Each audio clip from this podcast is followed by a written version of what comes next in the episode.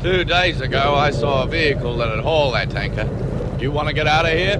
You talk to me.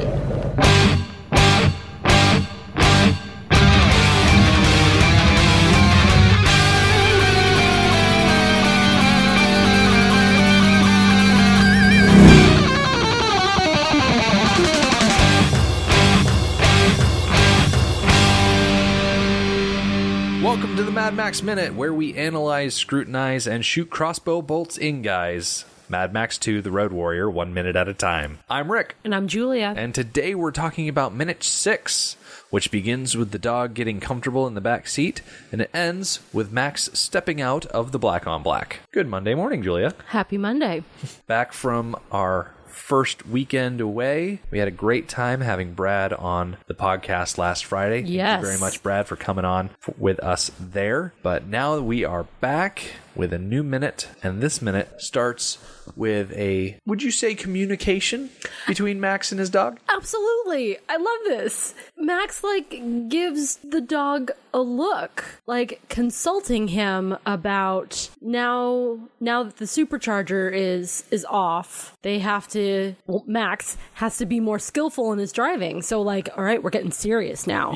and the dog like applies in the affirmative and and goes to find a safe spot in the back Yeah, it's almost like the dog understands. Okay, it's gonna get rough. Needs to focus now. It's not super easy. So you go chill out in the back seat. I'm going to take care of business here. i think it says something about how long they've been together that they kind of have this unspoken connection. yeah Yeah. and a, a question that i that i had in my notes that we that actually never came up um, in minute five when the dog was introduced was do you think that the dog was a stray that kind of latched itself onto max so max was like okay i guess so come along or do you think he was more of a purposeful acquisition like max got a dog be- for like the sake of companionship I like the idea of Max just finding the dog out in the wasteland and then the two of them just kind of connecting. yeah Because we know that Max is a dog guy.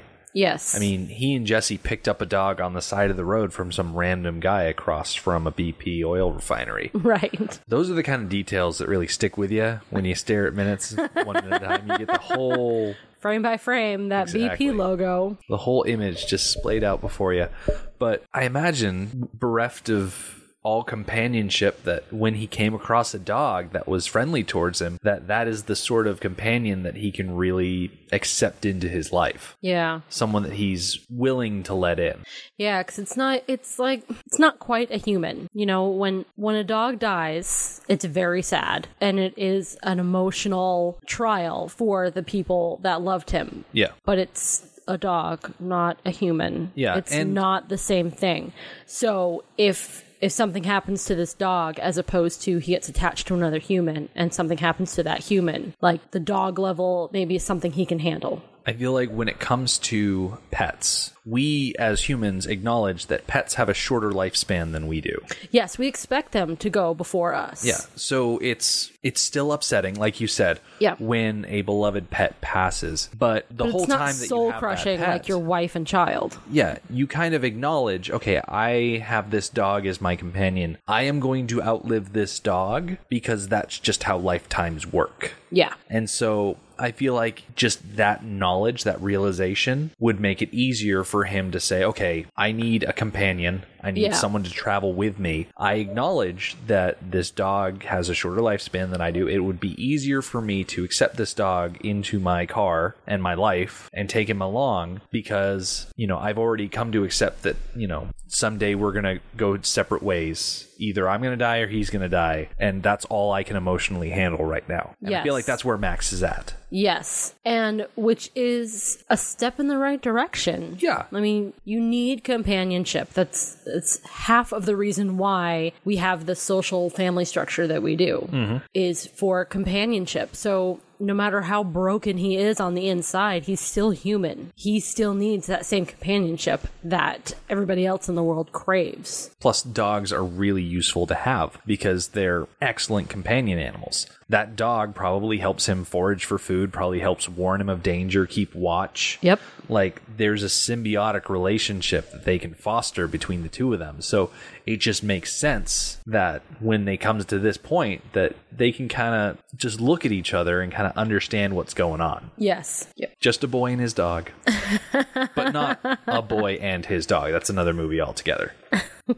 I think after this, we see that the buggy and the car kind of rejoin the chase. I think the buggy is still off on the side of the road, though, correct? Yeah, the buggy is still driving off in the curb, and I don't know if they were set too far back, curving around the uh, the wreckage. But yeah, they've definitely I- caught up by this point. Yeah, I, I don't think I, I don't think going through that wreckage really cost them a ton of time. No, not really. And I mean, especially now that Max isn't using the supercharger to Yeah, get they- that extra horsepower. They catch up right quick. yeah. So Max is looking in his side mirrors and he's kind of keeping an eye on them. And you can see that the motorcycle on one side and the Landau on the other are starting to just come up on either side of him. They're going to flank him. Yes. That's the, the big maneuver that they're going to pull because when you outnumber someone three to one, That's you what you flank 'em. do. Yeah, it's just smart. So we're looking across this kind of POV shot across the motorcycle that's coming up on Max's left side. And this motorcycle guy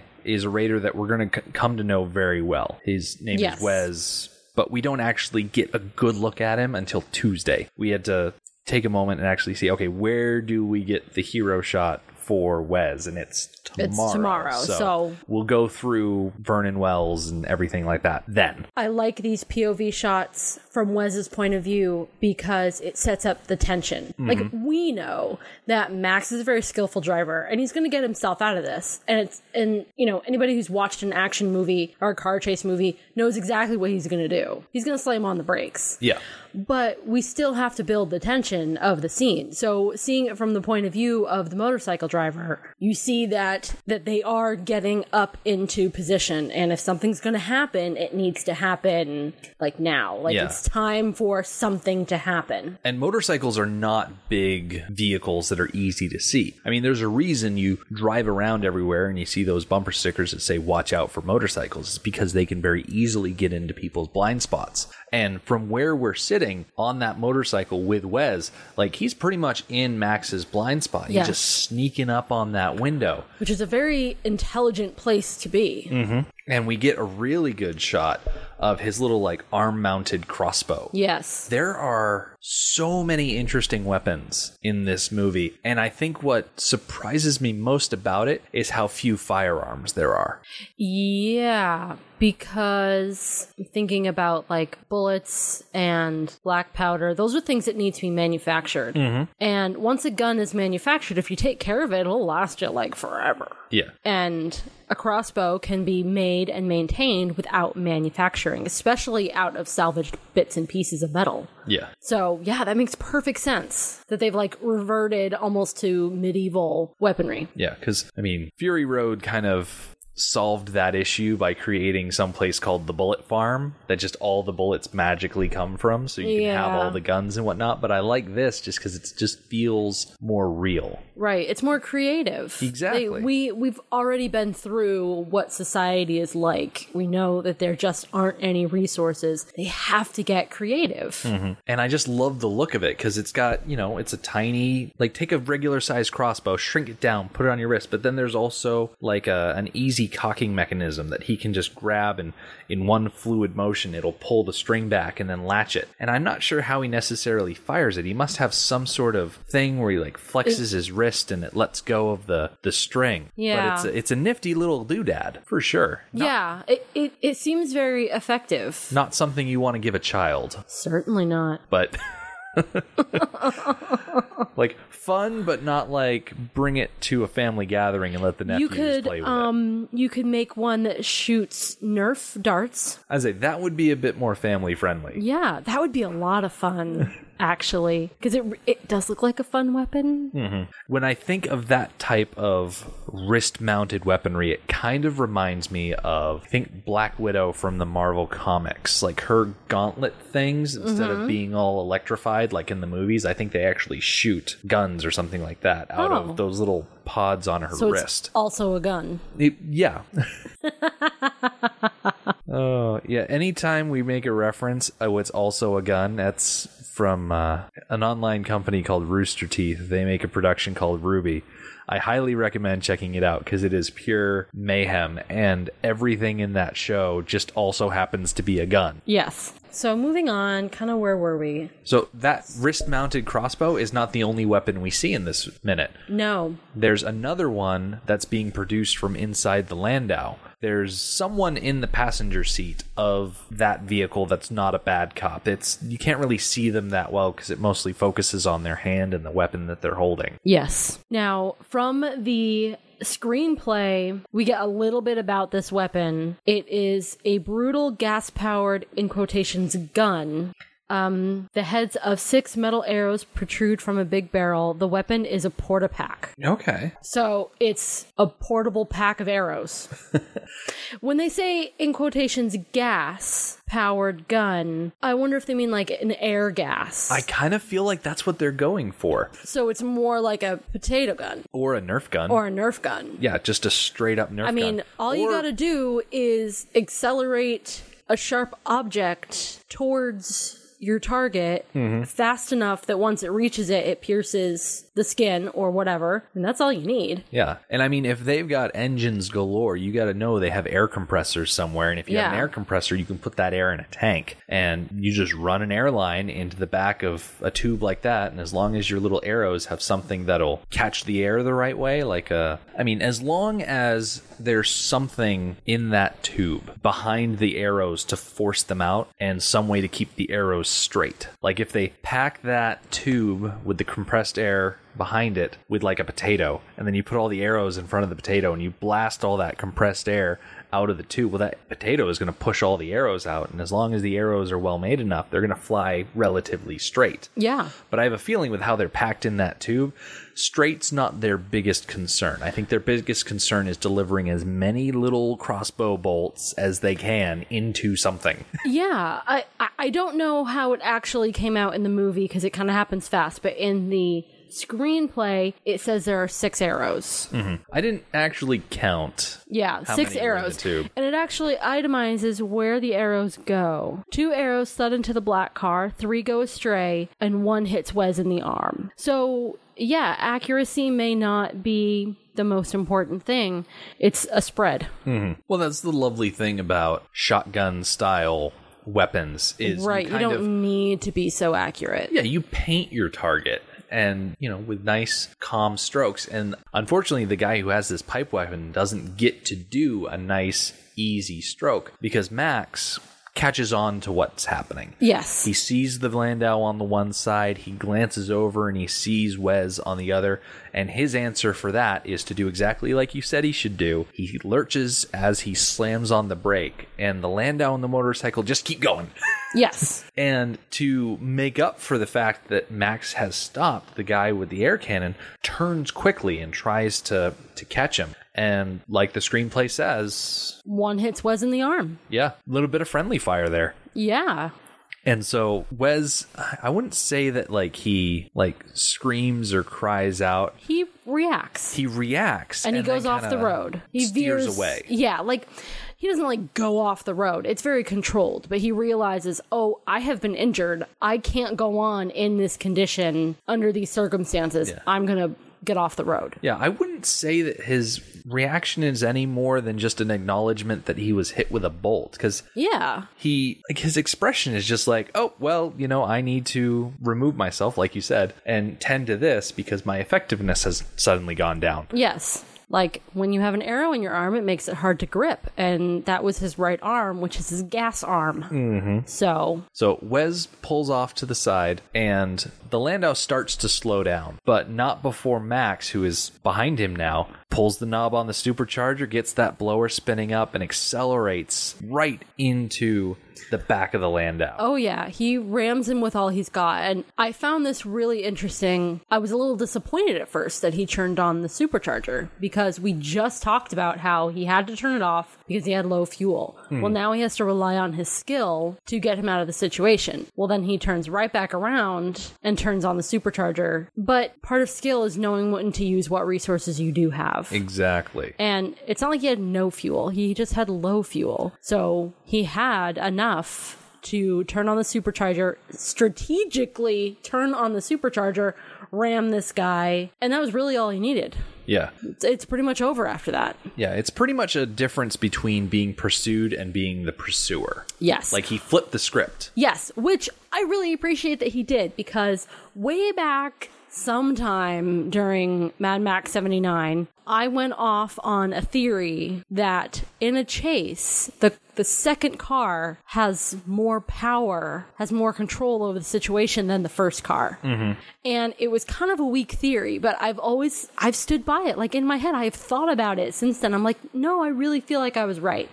And this this supports that. That the second car in this in this chase, the second car had more power than the first car. I remember And that. was able to control. control the situation and get the result that he needed. Yeah, I think my argument for that was that the lead car has the ability to direct where the chase goes.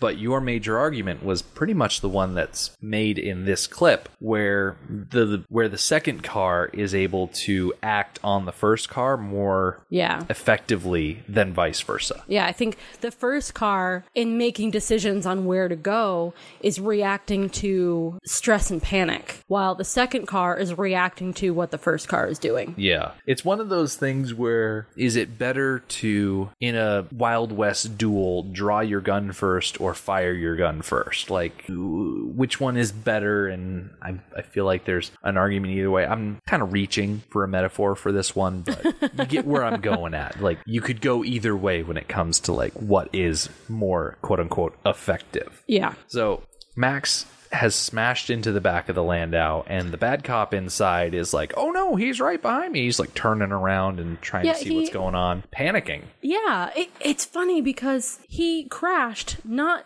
not because Max rear-ended him, but because he allowed that rear-ending to distract him so much. Like he turned around, like bodily turned around to see Matt to look at Max behind him, which took his eyes off the road for quite a bit of time. He smashed into the buggy. Yeah, I feel like if you can get one lesson from the Mad Max movies, Don't take keep- your eyes off the road. Keep your eyes on the road ahead of you. Glance into your mirrors. Check, you know, your Yep, side gotta mirrors, check your rearview blind spots. mirrors, obviously. But for the most part, don't turn around and look behind you. Toe Cutter did that, and he rode straight That's into right. the front of an eighteen wheeler. He spent what little maneuvering time he had turning around to look at Max. Yeah, he spent the whole time looking back over his shoulder instead of keeping an eye on what was coming over the hills. Yes. this bad cop guy literally just turned around physically looking at max and then the buggy comes up from the side of the road just decides at that point oh it's time for me to get back in this race and so by the time bad cop whips his head back around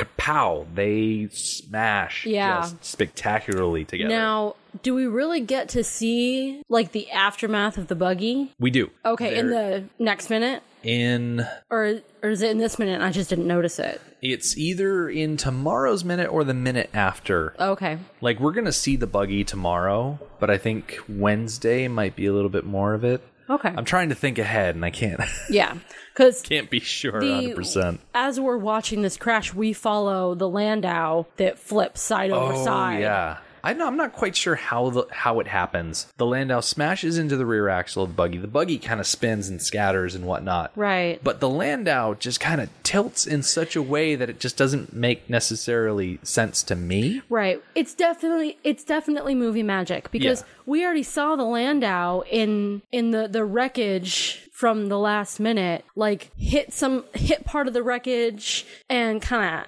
clumsily maneuver around the other one and recover pretty well. Yeah, the And the Landau buggy is, is, not, like nothing. it's not a small car. Yeah, And you would think so- a burnt out frame would be about the same weight as a buggy. Yeah, I, I I would expect the Landau to be able to hit the buggy and come out the other side at least on all four wheels. Yeah. I feel like there was probably something in the road that hitting the buggy and then hitting something else because you know they're right up against a giant tractor trailer truck yes, there is sitting on the there side of the is road. stuff around. So there must have been something that the Landau hit to pop it up on its wheel and then just start it rolling. Yeah. And oh my gosh, it rolls like two or three times before it finally just lands on its roof. Yes. And it's like, oh, that's rough. So you say that with a giant grin. I've yeah, of course, It's pretty it's pretty great. because it's awesome. And uh, this is another cer- another instance of this final crash that finishes up the the action scene being the driver's own fault. yeah, He did it to himself. Uh, it was inevitable. I mean, that's what Max was going for. It's not like oh, interesting comparison. It's not like the Knight Rider crash where Max Max's aim was to arrest this man. right. He didn't want to kill him. He he got out of the car and headed back towards the explosion just as much out of concern like, "Oh, that man just exploded." Yeah, As like, you know, copness. I I well, crap, I wanted to arrest that man.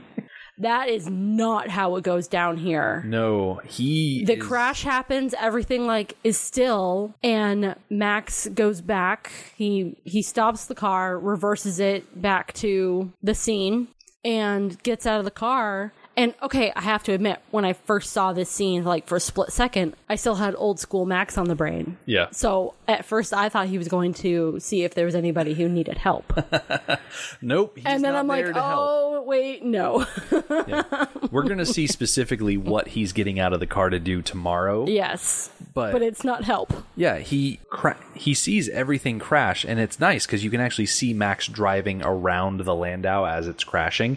It's not like when Toe Cutter died, where Max just kind of disappeared for a while and then reappeared up up the road. yes we actually see Max drive by, and he slow- slows down and checks behind him. Okay, it's it's good to check behind you when you're stopped. Like if you're not actively driving forward on the highway, then you can turn around and look behind right you. take all the time you need to make sure there's nobody behind you Yeah. But yeah, and then he just throws it in reverse and not only reverses, but then kind of like parks the car. Mm-hmm. Dog hops out, and we see one of his boots as the door opens. Be- boot hits the pavement. So he's got unfinished business with these guys. yep he is not done um i also want to point out that we get a really good look at the body of the car and it is quite the worse for wear Yeah, it hasn't aged well in No. uh, living in the wasteland. it is no longer the black on black it's just it's not black anymore it is dirt and rust colored yeah, it's it's so uh it's just so symbolic i feel like i'm just gonna keep pointing it out that the black on black is max and that it's no longer part of the police force just like max is no longer part of the police force it's it's no longer it no longer has this this clean black exterior of a, of a uniform of a police officer and neither does max so the symbolism is just so heavy with the car that i need to like pull myself back Yeah. like i, I can't keep explaining the symbolism over and over again I mean, the nice thing about the the interceptor is that it does hang around for a while and we get to talk a lot about it. So, Yeah. I mean, we're not going to get tired of that for sure.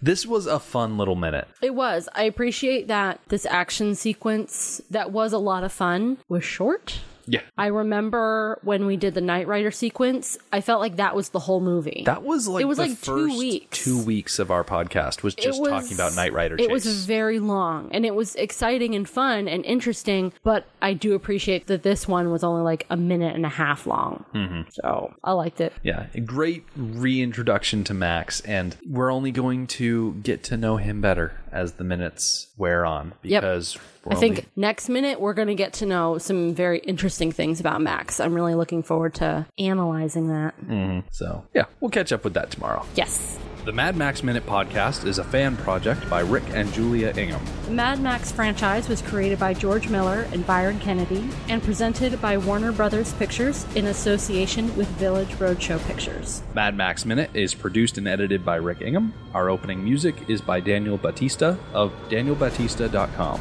You can follow Mad Max Minute on Twitter at Mad Max Minute, on Facebook at Mad Max Minute Beyond Microphone, and at madmaxminute.com. Please remember to rate and review the podcast on iTunes and share on social media to help others find the show. Thank you for joining us for minute number six of The Road Warrior. We'll see you tomorrow.